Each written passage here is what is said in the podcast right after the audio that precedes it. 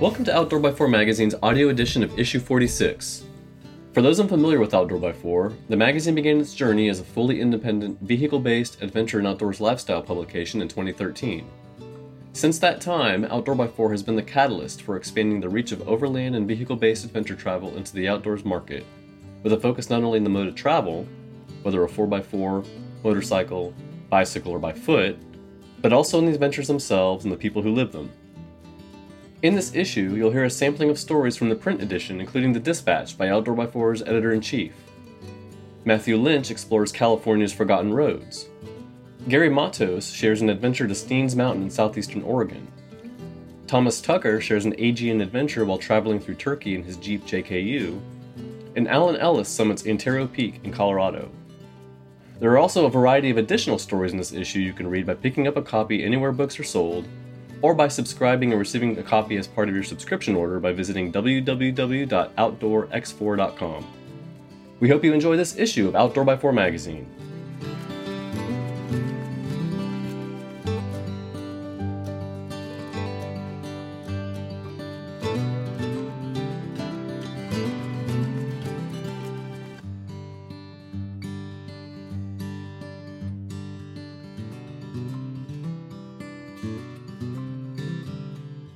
You looking for the perfect fitting, fully customizable pop up truck camper for your next adventure? Then look no further than the selection from Four Wheel Campers. From classic slide in, bed top, and flatbed configuration designs, Four Wheel Campers has the setup you need. With extensive available custom options and precision built in Woodland, California, Four Wheel Campers has been providing quality equipment for the outdoor community since 1972. For more information on the pop up camper you've been looking for, then pop on over to fourwheelcampers.com. That's F O U R wheelcampers.com. The Dispatch by Frank Ledwell, editor in chief. As the rubber from my Mitas tires descended into a rocky outcropping along the Moki Dugway in Valley of the Gods, I couldn't help but wax philosophical as a bird of prey glided through the clear, crisp air off in the distance. Towering vistas protrude from the desert floor, looming over a region with untold stories from the basement of time. It's one of the few places I've been that's so alluring it captivates the soul, causing one to sit still, to breathe, and to ponder a myriad of life's questions. Since 2016, two wheeled adventures have been formative in my evolution as an adventurist.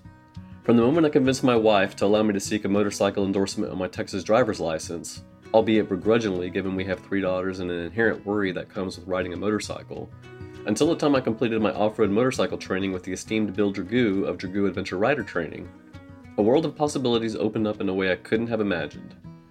I had always enjoyed experiencing the natural world by foot, on my road bike, mountain bike, and by four wheeled steed. However, getting lost on a winding road or traversing loose scree en route to a stunning overlook while being consumed by the purr of a single or two cylinder engine is engaging for the senses. It's a thrilling experience to throw your leg over the saddle and twist the throttle into the unknown, resting under a blanket of stars while being consumed by the howl of a coyote in the far off distance. Adventure on two wheels is a transformative experience and doesn't require a significant bank account in order to get started. My first motorcycle was a gently ridden, I dare say hardly ever ridden, 2012 Kawasaki KLR 650 I purchased off Craigslist from a recently retired police officer who sold the bike to me for a pittance of what he had paid. And the bike only had 180 miles on the odometer when I bought it. You can read how I built out the bike from my various adventures in issues 15 and 20. Additionally, used gear including jackets and pants can be found in online forums and social media groups, along with a good helmet and other basic items. Learning to ride a bike or enhance your skills if you already have experience doesn't have to cost a fortune. One of the best schools in the US is also one of the least expensive. The aforementioned Dragoo Adventure Rider Training School in Norman, Oklahoma, is offered by the school's proprietor, Bill Dragoo, who is also one of our regular columnists and is a BMW Motorrad certified off road instructor. Bill is one of a handful in the US who have gone through the extensive training required by BMW to earn this distinguished certification. Additionally, the Overland Expo series, hosted annually at strategic locations throughout the US, also hosts motorcycle training courses taught by Bill and his team of instructors. While not as immersive as the courses offered at their home base in Oklahoma, the training at Overland Expo will whet your appetite and lay the groundwork for a life on two wheels. While two wheeled forays may not be for everyone, I can attest they're just as exciting as a four wheeled excursion. The only requirement? Stepping out your front door with a desire to explore the world around you. Once you do, you'll be enamored by the wind in your face and the adventure that awaits as you navigate your way into the unknown. California's Forgotten Roads Words and Photos by Matthew Lynch. California has an estimated 396,540 roads. That's more than any other American state, save Texas. The Golden State is also home to some of North America's most diverse habitats, with a whopping nine national parks open for public exploration.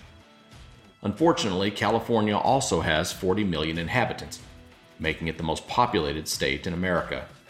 Collectively, this means there are crowds of people exploring a vast array of natural landscapes via a great many roads. The challenge, therefore, lies in finding the roads less traveled and the natural spots seldom explored by overlanders. So far on my American road trip, California had been a dream. Alongside my best friend James, we'd already driven the full length of the Pacific Coast Highway, or Route 1, or 101 as it's more commonly known.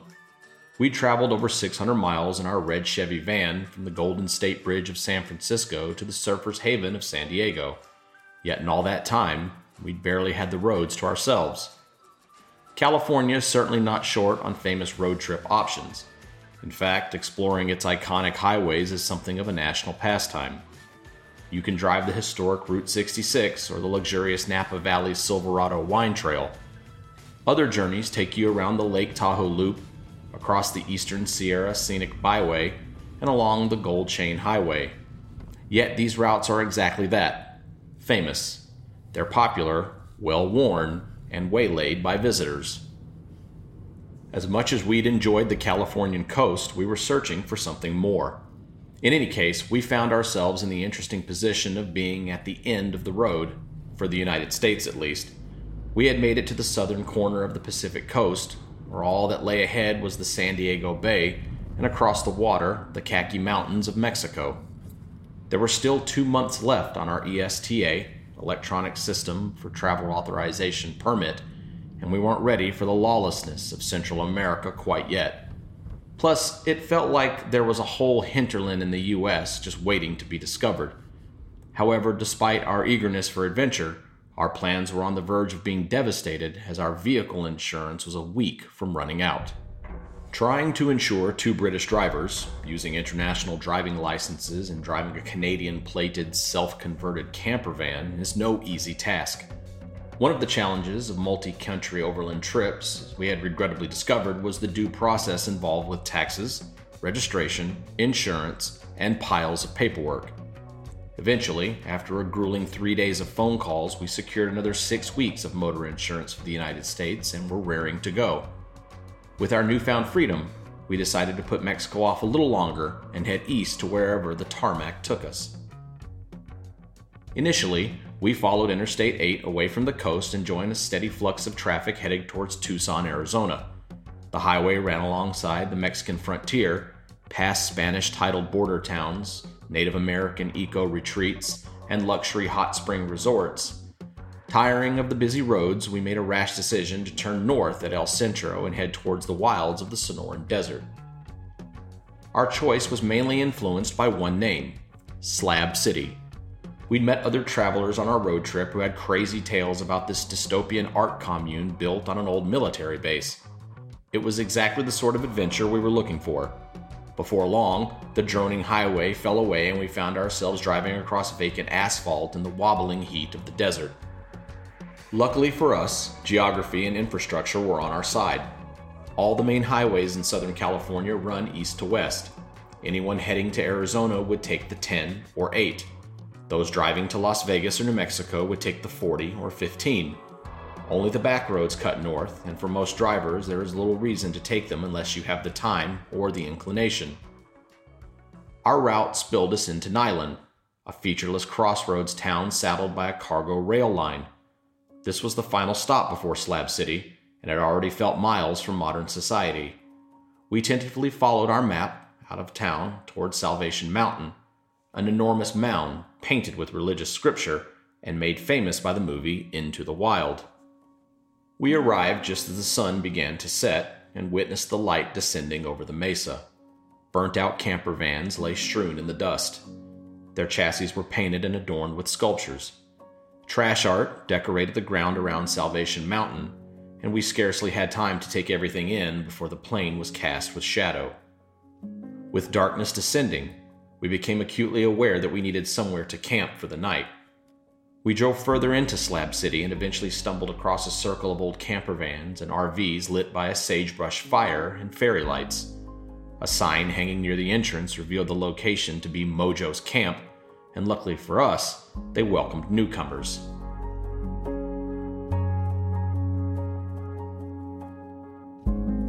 That night, we sat around the fire swapping stories with other overlanders. We chatted about their routes, plans, and eventual destinations. Some van lifers came to Slab City each season to avoid winter. Other members, like ourselves, were only passing through for a night or two.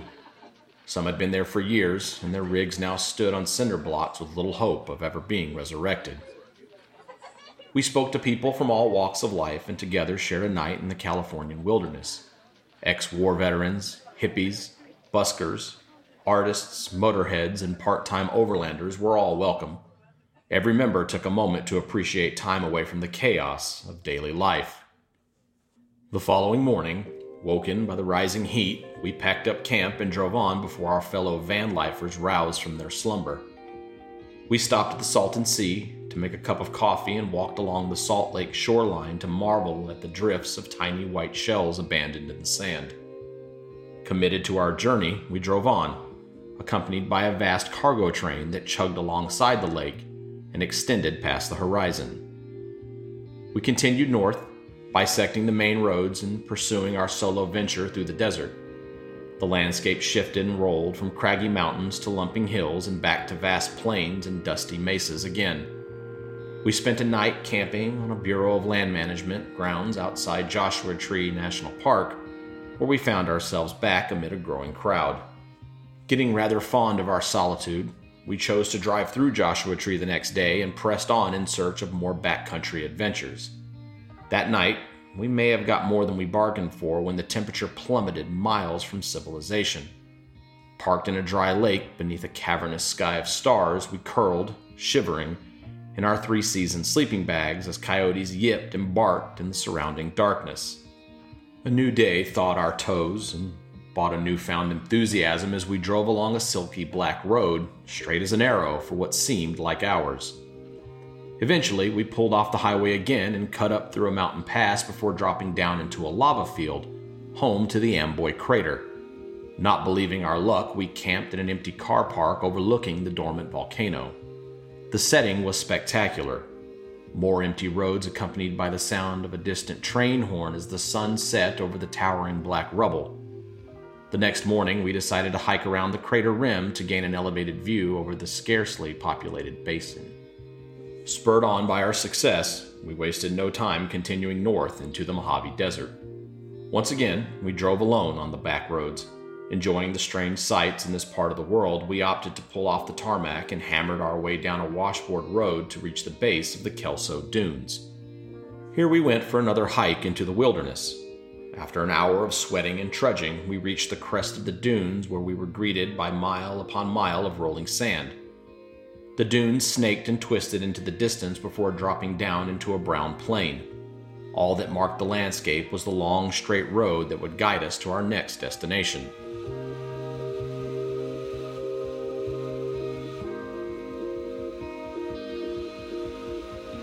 Now in a groove, we hopped back into our van, thrilled to be exploring these seemingly forgotten landscapes.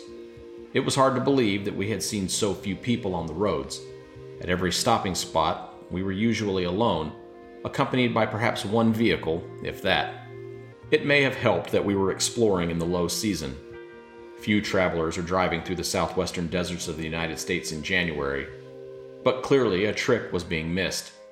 No crowds and mild but sunny weather were a winning combination. Unfortunately, our luck couldn't last forever. After leaving the Kelso Dunes, we soon met the traffic heading along Interstate 15 between Los Angeles and Las Vegas. This marked the official end of our backroad adventures.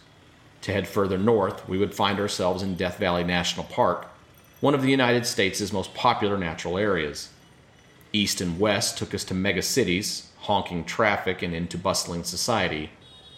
South was the final option, and that would only take us back the way we came, which left us with no new trails to uncover.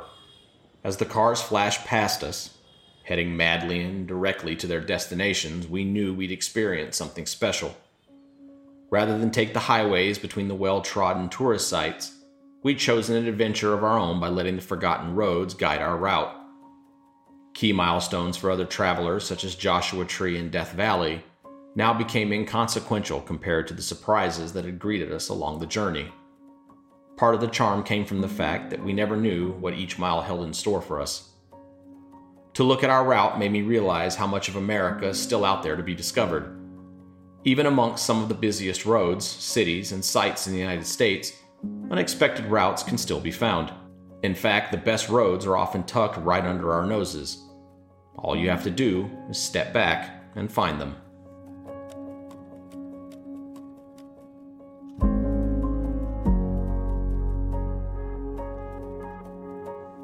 Tips and suggestions for planning your California backroads trip. Essential items. When driving the backroads of California, you need to be prepared in the event of a vehicle failure. Gas stations are harder to find away from the main highways. Fill up your vehicle before heading into the backcountry and carry a jerry can with spare fuel in case you run dry. Breakdowns and flat tires may occur many miles from civilization. Ensure you have the proper equipment by stowing a replacement tire, wheel jack, lug wrench, lug nut key, and potentially an air compressor for dealing with slow punctures. Carry bottles of spare fluids and bring a basic toolkit as well. California's deserts can be devastatingly hot. Prepare for this by carrying plenty of water and staying hydrated throughout your journey. By contrast, the nights can be surprisingly cold. Carry blankets and warm layers in your truck to help keep you cozy. Best time of year to travel. California is a busy state. Weekends and public holidays are accompanied by overpacked car parks and long lines to enter national parks. Try to avoid these busy times and head on your adventures midweek if possible. Summer is often too hot for driving through the deserts. Instead, plan your trip for the fringe seasons of fall and spring where the days will be milder. It can get surprisingly cold in winter with sub zero nights aplenty. However, the days are marvelously clear and most of the roads are empty. Top places to camp. Boondocking is a great way to experience wild areas.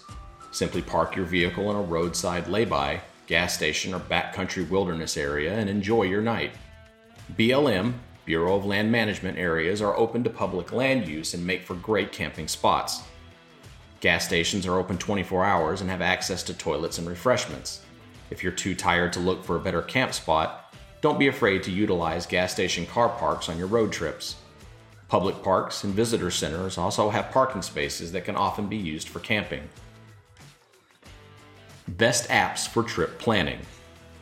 One of the best apps for planning backcountry adventures is iOverlander.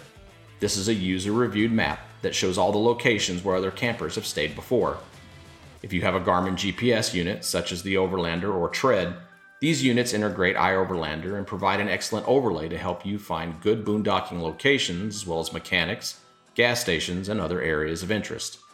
Maps.me and Avenza Maps are other fantastic apps for overlanders. You can download maps and use them to navigate offline. This is ideal when you're traveling through California's backroads as you may lose phone signal and need pre downloaded maps to help you find your way again.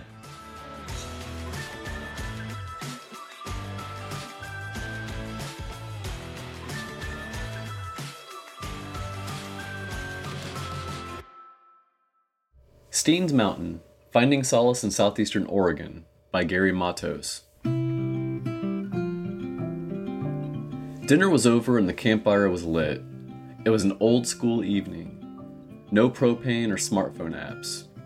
Crackling flames against a dark backdrop of Ponderosa soldiers kept us warm on the outside. A peaty Scotch whiskey would take care of the inside. Topo maps were spread out on a weathered burl table. Flakes of ash temporarily interrupted the contour lines. The topic was honey holes, camping locations that checked all the boxes. A theme Grayson and I often gravitated towards during similar evenings. Without a prelude, Grayson simply said, Steens Mountain, and handed me a book of the same name. We have lived in Sisters, Oregon for seven years. Although we had explored and camped at many locations up and down Oregon's Cascade Range, and gems further east like the Fremont Mountains, we had never been to the Steens. It is located just shy of 200 miles east of Bend in southeastern Oregon. Steens Mountain extends about 50 miles in the north, south direction and rises to 9,700 feet. Contrary to initial impressions, Steens is not a mountain range, but rather a very large single fault block mountain known as an escarpment. As a result of glacial cuts during the Ice Age, Steens now encompasses four large gorges that emanate in multiple directions from the summit. The Kiger, Little Blitzen, Wild Horse, and Big Indian Gorges offer immense, must see views. Near the top, Wild Horse Lake can be seen over the edge, while the Alvord Desert is a mile below in the other. In the middle of nowhere, a single mountain emerging from the desert is certainly somewhere. Steens Mountain deserves more description than is offered here, but that will wait for another time. Meanwhile, visit the Steens and enjoy one of the rare gems that Oregon has to offer. Then, maybe, around your next campfire, you may repeat the words of my friend Grayson Honey Hole. Although it was hard to choose our favorite points of interest, we'd say it's probably Fish Lake, the Nye Brothers Cabins, and Wild Horse Lake Overlook. Spending additional time at these locations yields scenic and quiet camping on a pristine high mountain lake and a four wheel drive route or hike into an early and well preserved homestead.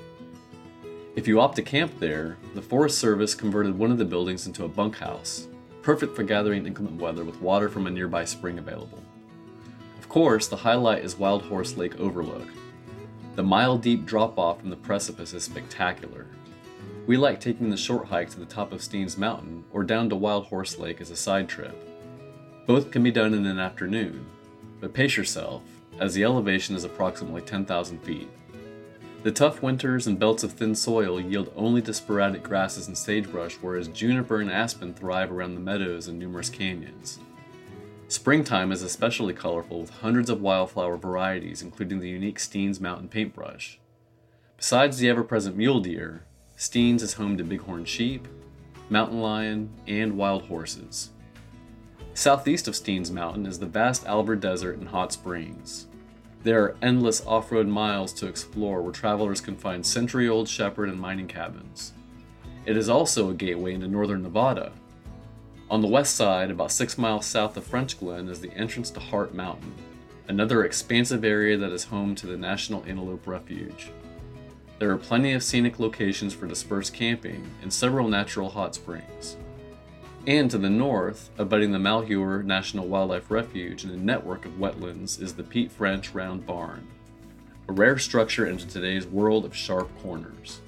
Many of these sites are nestled in aspen groves with low hanging branches that tend to flourish near meadows, streams, or lakes, they can be a challenge to access with larger vehicles, but the shade they provide on a Hawk summer day or the sound of fluttering leaves in an evening breeze is well worth it. In addition, several of the side roads are nothing more than jeep tracks or fire roads with plenty of overgrowth. But don't shy away from a little off road pinstriping. Many lead to spectacular views or old homesteads. This is where our four wheel flatbed hot camper shines. We really enjoy getting into pristine places that most travelers cannot. Moving in a clockwise direction, the 70 mile Steens Loop Road begins just outside Page Springs.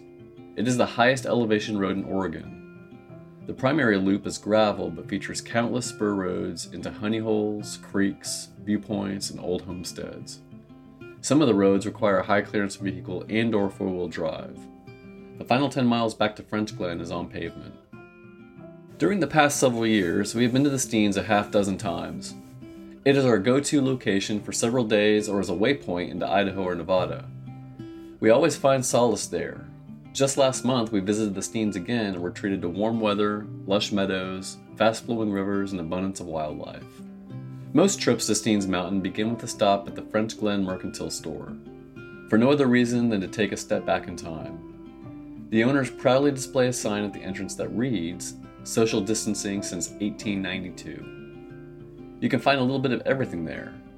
Just two miles east of the Frenchglen store and historic hotel is Page Springs Campground, where the brief tour begins. Page Springs is an excellent camp for exploring the Steens.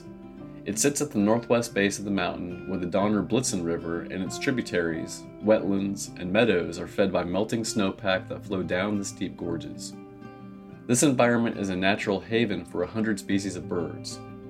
It is not uncommon to see elk and mule deer wander through the campground. A wildlife refuge, which can be explored on dirt roads, is just north and adjacent to the campground. Page Springs and South Steens State Parks have campsites that will accommodate everything from tents to trailers, with plenty of elbow room in between. However, if you have an interest in staying at some of the smaller, more primitive campgrounds or boondocking on BLM land, then the truck camper or van conversion are a plus. Aegean Adventure An Overland Journey Along the Turkish Coast. Words and photos Thomas Tucker. Earlier this year, my wife and I traveled for two weeks through a destination often overlooked for overland style travel. I had been living in Turkey for several months and had begun some exploratory weekend outings to learn about and savor the culture, and it seemed like a missed opportunity to visit the country without spending a few weeks with my wife on the trails here. Turkey is one of the best countries I have ever visited for this sort of travel, and has proven to be a true gem for adventure seekers. The West often views it as a cheap destination for a typical resort holiday, or, even worse, as some sort of dangerous land not worth visiting. In reality, Turkey is affordable if you're making Western wages and using Western currency, but the experience itself is anything but cheap. We enjoyed some of the best food, finest views, and happiest times with local people while on our journey, and that sentiment continued throughout the entirety of my time in the country. There are miles upon miles of tracks and hiking trails taking you anywhere so long as your truck is capable. The laws on which dirt tracks you can explore are nearly non existent, with the only exception being those in clearly marked military zones. This story is less of a guide about what all it has to offer and more about how my wife and I spent two weeks traveling the country and experiencing how truly incredible it is. My wife, Hannah, flew into Izmir, where I had been living at the time. After a few months of separation due to the nature of my deployment to the region as an American service member, we spent the first two or three days enjoying the city, imbibing and joyfully taking in the local cuisine, and getting some much needed personal time together.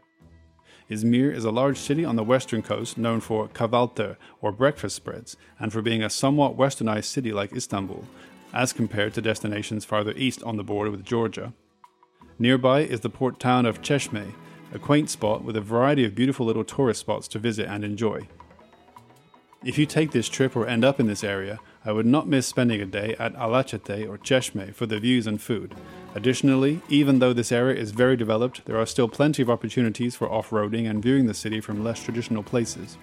The mountains surrounding Izmir are littered with tracks, and most beaches along the coast can be accessed one way or another. So, on our way south, we made sure to hit some of these spots and nab a few images before pushing onward to Bodrum and Ölüdeniz. We camped on a part of the Lycian Way, a gorgeous long distance hiking trail stretching from Antalya to Fethiye. I would love to go back and hike this one day, as the stops we made while traveling along this stretch, those our Jeep could reach, had stunning views of Ölüdeniz and Butterfly Valley. I can only imagine the scenery along the entire trek. After shooing off a few hogs in the night and getting breakfast, we traveled to Butterfly Valley and then up to Babadağ, a mountain and popular paragliding launch spot in the area. The mountain has a road leading up, but can also be accessed on the backside by winding through the valleys on a few tracks if your navigational skills are up for the task. From there, we took a series of tracks and roads along the coast from the mountain, exploring the Fethiye Muğla region. It's really up to you to spend time on Google, even using Gaia as a navigation tool, to build out a track or a series of them, depending on how long you and your vehicle can handle being off the pavement and separated from society. I can't stress enough that the options are endless. From mountain passes to beach camps down to historic sites and little cafes, you could spend months along the western coast of Turkey having the time of your life for a minimal amount of money. Once we passed into Antalya, we quickly made camp for a few nights in a gorgeous area called the Patara Sand Dunes. Here you can camp on the dunes overlooking a magnificent beach in front of you with tons of mountain tracks just an hour away. This is just a taste of what Turkey can offer. There is a massive region of forested mountain tracks to explore across the coast of the Black Sea, the hot air balloon experience and the old town feel of Cappadocia, Istanbul, a portion of which was featured in Outdoor by Four's issue 45 in the Expedition Earth article, Van Lake, and so much more.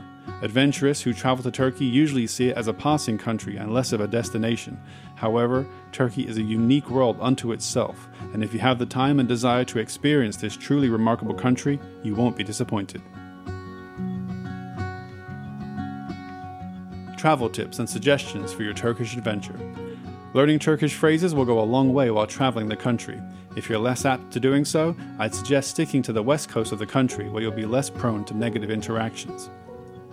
Avoid the Greek border crossings and enter from the Bulgaria border or by ferry.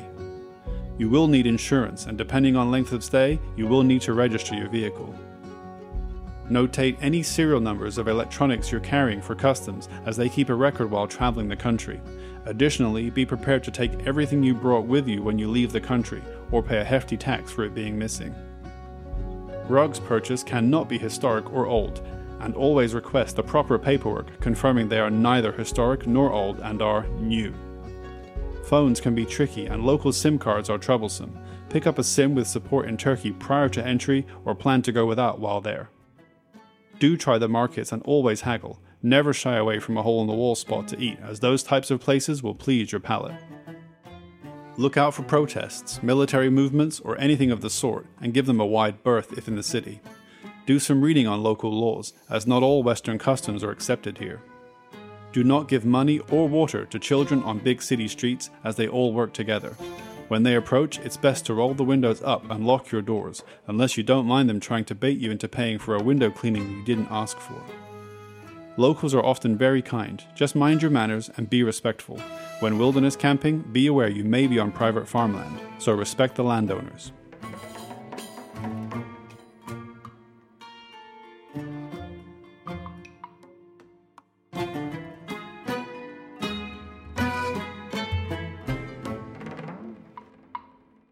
Since 1948, the name Warn has been synonymous with adventure, specializing in winches, hubs, and bumpers to meet truck, SUV, power sport, utility, and industrial demands. Warn is the leader in reliable recovery equipment and accessories. From the entry level VR Evo line to heavy duty and specialized application winches, Warn has the gear to get you out of any situation every time. Preparation is a necessity. Warn. Go prepared. Treasure Road to Mount Antero Adventure Abounds in Colorado's Backcountry by Alan Ellis. A four wheeler was following me up the road. Occasionally it would get close enough for us to see it was commandeered by a couple bearded guys with flannel shirts and no helmets.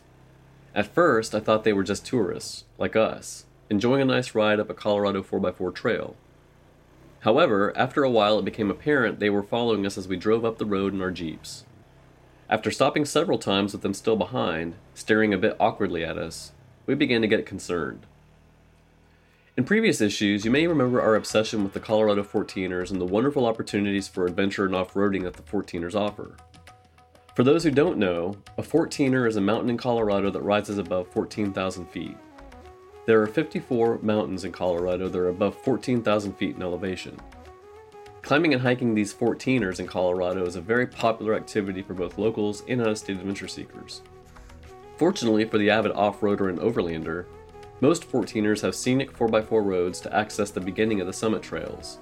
So, in addition to hiking and climbing these great mountains, there are also wonderful backcountry off roading opportunities. Mount Antero is one of these 14ers that offers a nice combination of off pavement travel and hiking. Designated as the Baldwin Gulch Road, this 5 mile 4x4 dirt road is long and scenic and takes you within 600 feet of the summit of the mountain at 14,271 feet. Some people choose to hike the entire road, but most use their 4x4 vehicles to cut down some of their hiking distance.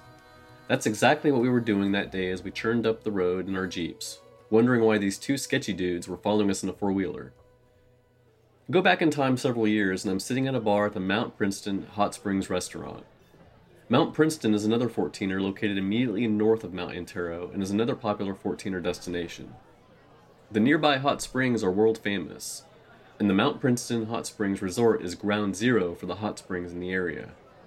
Many hikers and off roaders use the hot springs after a long day of outdoor adventure on the 14ers. In fact, to get to the start of the Baldwin Gulch Road at Mount Antero, you'll drive right by the Mount Princeton Hot Springs Resort. Anyway, while I was sitting at the bar, I began chatting with a nice local couple who were apparently gem miners on Mount Antero. Come to find out, they were on the TV show Prospectors for four seasons. This reality show documented the people and mining operations on Mount Antero as it boasts the highest gem field in the continental United States, where they mine aquamarine and blue topaz. Now it all made sense. I didn't know it at the time, but those two guys on the four wheeler were following us because they were scouting to ensure we wouldn't illegally encroach on their mining operation. Most of Mount Antero is under some sort of mining claim, and it is illegal to search for gems, rockhound, or mine anything whatsoever on Mount Antero. As a result of the numerous locals, tourists, and thieves who try to search for gems on their property, mine owners occasionally follow people who they think might be doing that very thing. Our only interest that day was to get to the top of Mount Antero. Luckily, it was a weekday, so there weren't many vehicles on the road. In contrast, weekends are typically busy with ORVs and other 4x4 vehicles. It has become a popular destination for Jeep and various 4x4 clubs.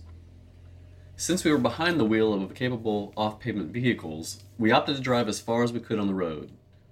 If you go all the way to the top, the road ends at 13,700 feet, with only a short 500 foot climb to the summit.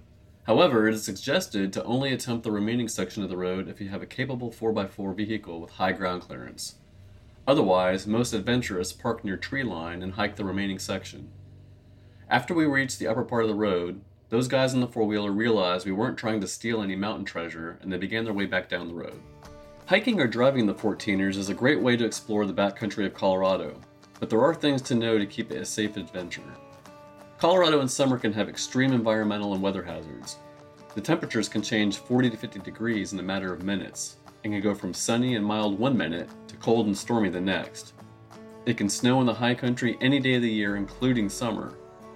Violent thunderstorms with lightning are a daily occurrence during the summer, and they almost always occur every afternoon. The majority of the Baldwin Gulch Road is above treeline. As a result, the scenery is outstanding, but being above treeline means that you will be exposed to extreme weather conditions and storms once you're above that threshold. The best way to mitigate exposure to storms, lightning, and extreme weather changes is to start early in the morning before the chance for inclement weather moves in. The storms typically start around noon and can last until evening. If you're up there and see dark clouds forming, turn around and try again another day. Fortunately for us, we had outstanding weather and were successful in summiting the mountain. If you're not up to doing the hike to the summit, the road itself is a great day outing. Plus, there are several additional off roading opportunities and alternate roads that branch off from the main trail, affording the opportunity for multiple trips. And after your day, you can stop at the Mount Princeton Hot Springs Resort and take a dip in the hot springs. Then enjoy a nice meal to culminate a day of adventure. Tips for planning your Mount Antero adventure. First off, getting there. The Baldwin Gulch Road, Mount Antero, is in south central Colorado between Salida and Buena Vista. From Highway 285 heading north out of Salida, Colorado, go west on County Road 162 for about 12 and a half miles to the Baldwin Gulch sign on the left.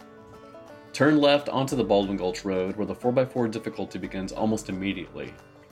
About half of the road meanders through the forest, but once you're above treeline, the road turns into a narrow shelf road that zigzags up the side of the mountain. This section is narrow and has extreme exposure. The road trail is 15 and a half miles round trip, whether hiked or driven. For more information, maps, and safety tips, visit www.14ers.com. What to bring? High clearance four wheel drive vehicles with full size spare tire, a tire repair kit with portable 12 volt compressor, recovery equipment, warm clothing, extra food and emergency overnight gear in case of breakdown. Wear non cotton hiking clothes, sturdy trail shoes or boots, hat, sunscreen, and rain gear. The 10 essentials include food, water, emergency shelter, extra clothing layers, map, compass, a light source, fire starting kit, a knife or multi tool, and first aid kit. Cell phone coverage is not reliable in the valley. However, it improves above tree line, so plan accordingly. Be safe and enjoy your Mount Antero adventure. Last, what we like. For all my mountain adventures, I rely on my Suunto 9 Baro titanium watch. This rugged GPS outdoor smartwatch has altimeter, barometer, compass, and fitness tracking. Plus, it also looks great around town. Paired with your phone and several different navigation apps, it's the perfect wearable navigation tool.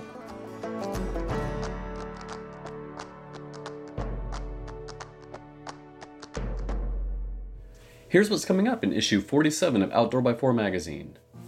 Nicholas Bratton takes us on an adventure along the Washington backcountry discovery route. Jason Bowman shares his experiences while overcoming cancer via surfing and overland travel. Jonathan Hanson shares his expertise via his regular Destination Overland column. And Daniel Thornton sits down and visits with the folks at Radius Outfitters. Also, be sure to visit the Outdoor by 4 website at www.outdoorx4.com regularly for new tips, reviews, and stories, and join our e newsletter to stay in the loop on the latest from Outdoor by 4. You can also follow Outdoor by 4 and the adventures of our staff and contributors on Instagram and Facebook at, at OutdoorX4, on TikTok and YouTube at OutdoorX4 Magazine, and by following the hashtag OutdoorX4. Until our next issue, we wish each of you the happiest of adventures.